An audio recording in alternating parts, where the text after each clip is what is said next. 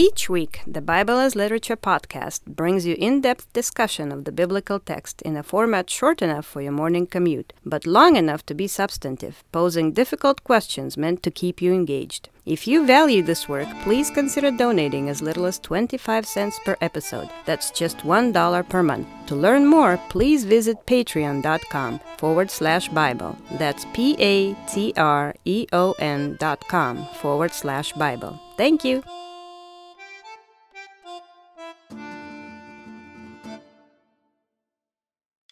Hi, this is Father Mark Boulos with the Bible as Literature podcast. Is a paralytic just a paralytic? Why did the priest in Luke walk down from Jerusalem and not up? What is the significance of being half dead or left for dead on the side of the road? Why are we told in Luke, not once, but twice, that functionaries of the temple passed by specifically on the other side of the road? Are all these coincidences and casual occurrences, or is something more at stake? In this week's episode, Richard and I explore these questions, explaining the central role of rigorous study in a disciple's lifelong quest for biblical wisdom. You're listening to the Bible as literature.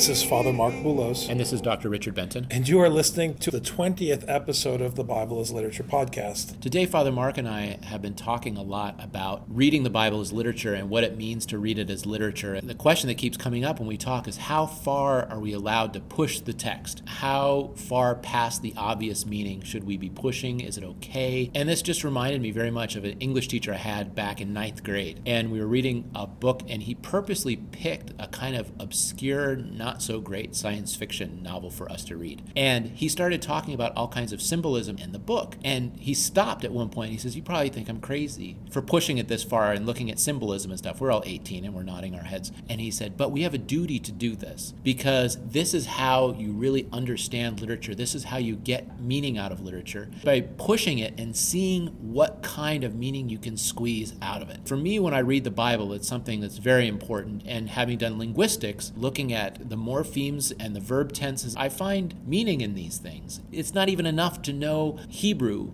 You need to know a technical level of Hebrew. Now, does every single person need to know this in order to understand the Bible? No. But I think that insofar as any individual is capable, he or she needs to push the text as far as they can. The great thing is, is once you realize you've pushed it as far as you can, but you realize possibly it could go farther, then you're encouraged to go and learn more. I agree that it's possible to be fed by the Bible if you don't read, for example, biblical Hebrew. However, there are limits to what you can receive from the text if you are not working with others who have those skills or capabilities, whether that comes in the form of a concordance, a dictionary, a linguistic study of the text, those kinds of things. I mean, you can rely on other authors who have done the work, but the best way to approach any primary material is to develop the skills and the capabilities in your own personal tool set to try to analyze the data because ultimately, so long as you're depending on someone else's dictionary or someone else's knowledge of the Hebrew or someone else's concordance, you're not doing the science of reading truly on your own because there's only so many conclusions you can draw without the technical apparatus. So I agree with what you're saying, but I want to add that clarification as an encouragement to our listeners that really ultimately what we're striving for in this podcast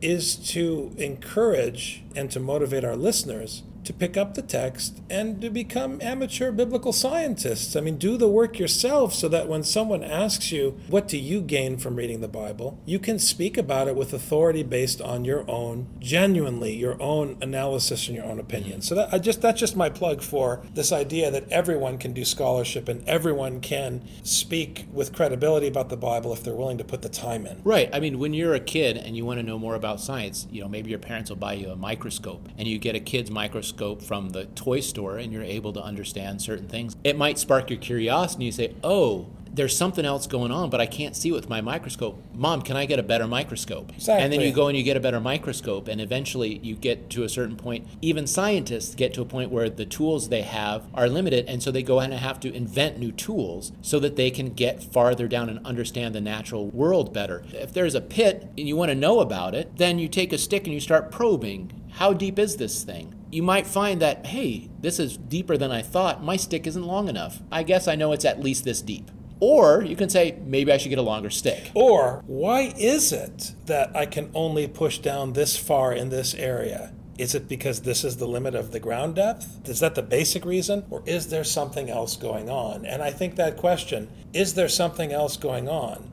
Any good scientist knows that it's irresponsible not to probe that question. You can never assume that, for example, as we didn't assume in last week's podcast, you can never assume that it's obvious that the man lying there is a paralytic in the generic sense of the term. If you make that assumption, you might not miss the basic plot, but you will potentially miss out on the pearl of the gospel which is always there for the taking if you're willing to make the effort. Thanks for bringing up last week's episode because, for example, John says he was lying there 38 years. He meant a long time. He'd been there a long time, but the author could have written he was there a long time. Why did he say 38 years? Maybe this pit is much shallower than we think, but we have to go and take our stick and start poking around. Oh, 38 years. There is another thing that takes place for 38 years. That's being 38 years in the wilderness. Is that significant? Maybe, maybe not. I don't know. On the surface, I can't say. It could be a coincidence. But I have to ask the question is this a coincidence or is it not a coincidence? Very often, I think there's an assumption that there's continuity with the modern discipline of writing and the ancient discipline of writing. We assume that writing is writing is writing. And in a modern setting, we write for very different reasons and in very different ways than the writing that took place in the ancient world. Today, when we write, we're very utilitarian. We focus on brevity and clarity, and we want to get at a literal meaning in order to convey a business concept or in order to convey an exciting plot twist to entertain people. We aren't in the business of technical writing in the ancient sense. When you look at the ancient world, where writing was the only scene in town, there was no other medium with which to communicate aside from the human voice. What you had in the ancient world from the very beginning was the top of the top of the creme de la creme of those who were capable of doing anything focusing on writing, and writing was the new technology, and it was extremely important for the institutions of the ancient world. So the fact that there were some people who were able to write scripture is no joke. And they were not writing the way that we write emails to each other when we're sitting at a word processor. 38 might just be 38 for a modern American. A person's name might just be a name for a modern American. But it wasn't so in the ancient world. Things had a value. Well, and uh, there was a cost for writing them. The, the cost, I think, is very important because we have to understand how expensive and how resource intensive it was to write, the education it would take to teach somebody to write, as opposed to do something that fed the family, because other things that people did more directly fed the family than writing. So it was expensive not just because of the materials, but also because the education and the opportunity cost of what they could be doing. So because it was so expensive, they didn't have the opportunity to waste. They didn't have scratch paper. Occasionally, they could use a piece of clay or something like that to scratch something out. But oftentimes, we see notes written on pieces of clay that they were trying to hand off from one person to another. Every object for writing was dear. And it was a highly specialized practice. These were people who had to have a very special education and would focus all their energy in this activity, and they had very limited resources and space within which to work. Exactly. And that's why I always go in with the assumption that someone put a heck of a lot of thought into this or that word. One of the examples I thought of that we can see how important it is to look at the technical matters of the assumptions behind words that are chosen. You and I were talking about the parable of the Good Samaritan in Luke. You know, in that story, we have a priest and he's going down from Jerusalem to Jericho. Now, it's significant that he's going down. Why is he going down? Well, in the ancient conception, at least the biblical conception, Jerusalem is up and everything else is down because it's the biggest mountain, Mount Zion, and all that kind of thing. It's the high point there. Even today in modern Hebrew, when you immigrate to Israel, you make aliyah, which comes from the root al, which is to go up, similar to in Arabic ali, ala, over or high. Now, the author said he was going down from Jerusalem to Jericho. Okay, well, why do you say this? Because isn't the point of the story just that he wasn't merciful to this person? He could be going anywhere. He could be going on vacation from, you know, Miami to the Keys. Why does it matter where he was was going from and where he was going to. So the author could have just left it out. A priest was walking down the road. But he didn't. He said he was coming down to Jericho. So is it significant? Maybe, maybe not. But let's probe it and see what happens. Well, if he's a priest, and he's leaving Jerusalem. Jerusalem is the location of the temple. If the priest was coming from the temple, that means he was going to have to be ritually clean in order to do whatever he was going to do in the temple. Otherwise, he would be unclean and not be able to go there. So, is it significant that he came down from Jerusalem? I can't prove it to you, but it says something about a priest that he just was finished with his priestly duties when he ran into this person. So, this is the important part. If a priest is coming down from Jerusalem, it's because he was not just traveling to go on vacation, he was leaving his priestly duties and had fulfilled the sacrificial demands of Torah before he ran across a sick, perhaps dying, perhaps dead person. To put it in the terms that are often used by the self righteous, he went to the liturgy and he was filled with the Spirit. So he's filled with the Spirit. So we know he's coming from his spirit filled experience in the temple. Now what? What are the implications? Which spirit is he filled with? These are the kinds of questions you can begin to ask when you notice this point. exactly. It raises a whole new set of questions about what it means to be a priest who has just fulfilled his ritual obligations. What about the non priest who has just fulfilled his ritual obligations, like going to liturgy, like going to church, and being filled with the Spirit? And so, as a result, because you notice this small detail, which the author may or may not have intended, but like my English teacher said, we have a duty to probe. And by probing it, we understand something new about the parable that Jesus said. Now, we could say, well, Jesus didn't intend for us to understand that. I don't know if Jesus intended it. All he intended to tell was a story, and he happened to include certain details, and the gospel writer happened to depict Jesus telling a story. And if we're serious about our assumption that this is the word of the living God, then we have to take every character, every iota, as Matthew says, every marking on the page we have to take seriously. Not literally in the sense that the fundamentalists take it literally, but literally in the sense that it's what's written and you have to deal with it. A scientist cannot look at the data and decide which data is important and which data is not important until he takes the totality into consideration and can explain each of the individual datum in context of the whole. It's extremely important. The Bible has made me a very irritating person. Uh, we had a doctor one time, and there was an issue with somebody in my family, and the doctor said, I think it's X. And I said, Well, how do you know it's not Y? How do you know it's not Z? Well, I think it's X. Really? Because I'd like to hear why it's not Y. Did you check? Did you look? And so we could say, all right, well, because this is depicting Jesus telling a parable, maybe there's a little bit of difference. But if we look at this story in Luke and we say, in literary terms, with the framing narrative, the discussion that Jesus is having with the lawyer when he's telling the story, the lawyer says, Who is my neighbor? And then at the end of the story, Jesus says, Who was neighbor to that man? Now, it's pretty much the same question, right? But it's kind of different. Is it significant? Is Luke actually trying to make a point? Then I have to ask the question Is this different for a reason?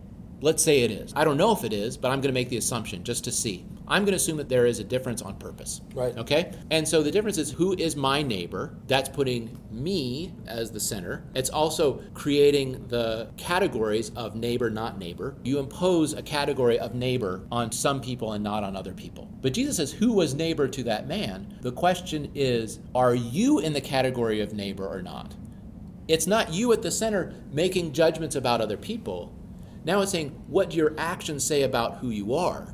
Okay, so maybe Jesus didn't mean to change the question.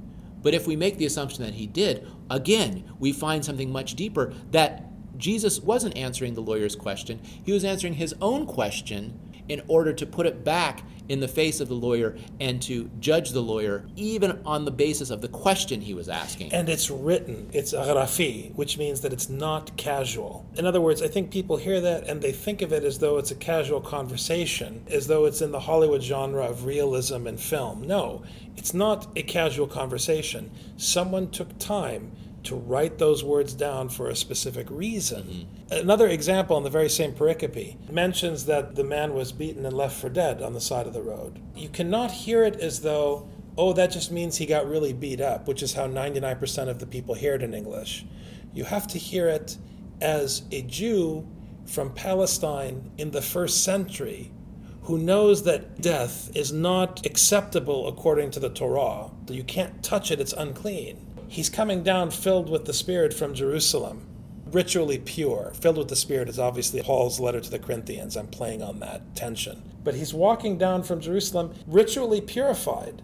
But to what end? In his mind, we know it's a selfish end because he sees his neighbor, whom Jesus is saying he should decide to be a neighbor toward. Instead, he looks at that person who's left for dead as unclean and goes around him and avoids him. So he remains ritually pure, but pure according to whose instruction, whose Torah. You can never see this tension if you don't at least ask the question is up just because it's up? And is dead just because it's dead, or is something else going on here? That's the idea. Because there's a technical sense of being dead. The priest was being safe.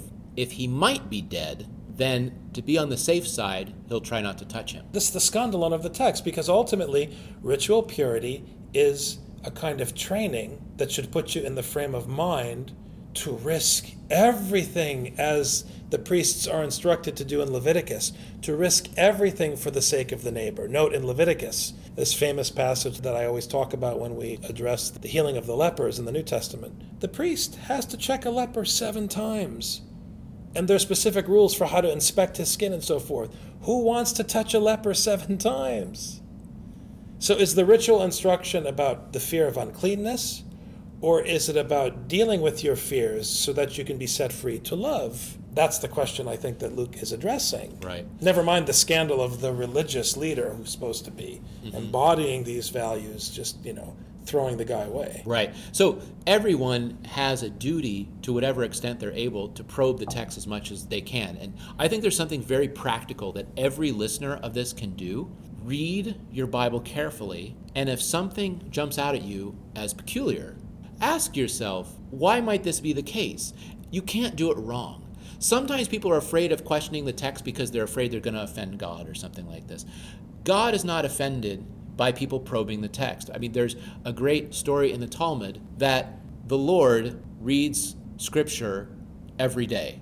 Why is this? Obviously, it's not because the Lord needs to learn something from scripture. The idea is that the act of studying Scripture carefully is itself a holy action in Judaism. It's divine. It's divine, and we and we have this. That's why Paul's the divine apostle because he studied Torah and explained it to the Gentiles very clearly. Exactly. So I think that anyone here can ask the question. Don't make the assumption that oh, it was just written like this and I don't know enough. Because when you say you don't know enough, you're letting yourself off the hook. If you don't have a yardstick, use a straw. If you don't have a straw, use your finger. If you don't have a finger, use your toe. But do something to probe that just a little bit, and you will learn something. And when you learn it yourself, it's going to sink in better, and you'll become more knowledgeable about the Word of God. And there's no excuse, oh man.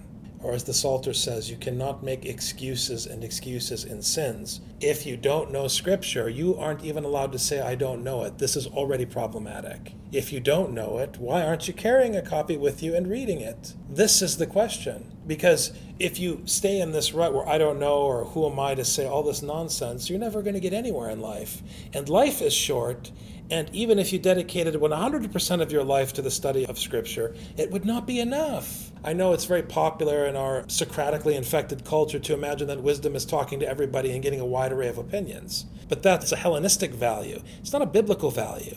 In Scripture, you have one Father, and you have to listen to his instruction if you want to live. And you don't have enough time even to read his instruction, let alone digest it, it takes a lifetime. So why are you wasting time? It's so urgent that you have to actually, as you're saying, just delve in and work at it. It's not about right or wrong. It's not about whether you're mistaken. It's about whether you make the effort and how you grow from that right. effort. And if anybody is reading a text and they stumble on something, please leave a comment. We'll respond to it. If you notice something that's cool, please let us know. It's always exciting for us to read from listeners what you've been finding in the text. I mean, when you were reading the text carefully, my daughter, when she was seven, they were reading in Sunday school about the Last Supper, and she's asking questions about what does it mean they're eating Jesus' flesh and his blood? This makes no sense. Correct. It makes no sense. How can they eat his body and blood while he's sitting there? While he's sitting there and not dead. Right. So, out of the mouth of babes. Exactly. We have to become like children and just ask the obvious questions. It's a very good conversation today, Dr. Thank you very much.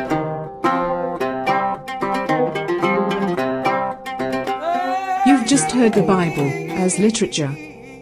Thanks for listening.